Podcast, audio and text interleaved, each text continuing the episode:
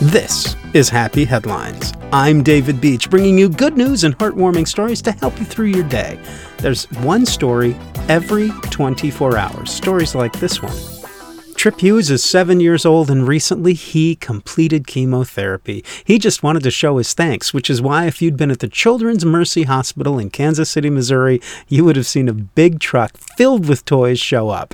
They'd offer anything to make us just feel as at home as possible, Tripp said, so we just wanted them to also feel the way that they made us feel. Tripp and his mom started a toy drive, and it just kept growing. They collected 4,400 toys and packed them into more than 100 boxes. We just wanted to make sure that we got everything the hospital needed to be able to give back what they gave us, Krista Hughes, Tripp's mom said.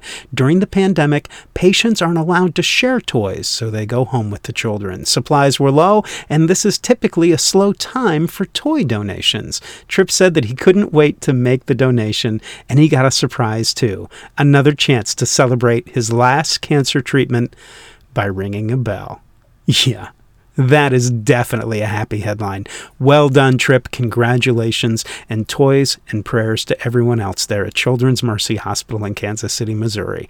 And anyone at any children's hospital, or any hospital for that matter.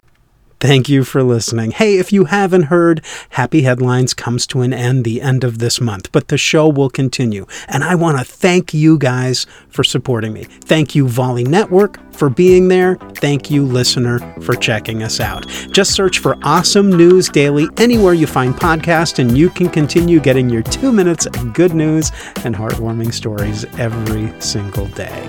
Thank you guys. Stay happy, stay healthy, and find a way to make someone's day.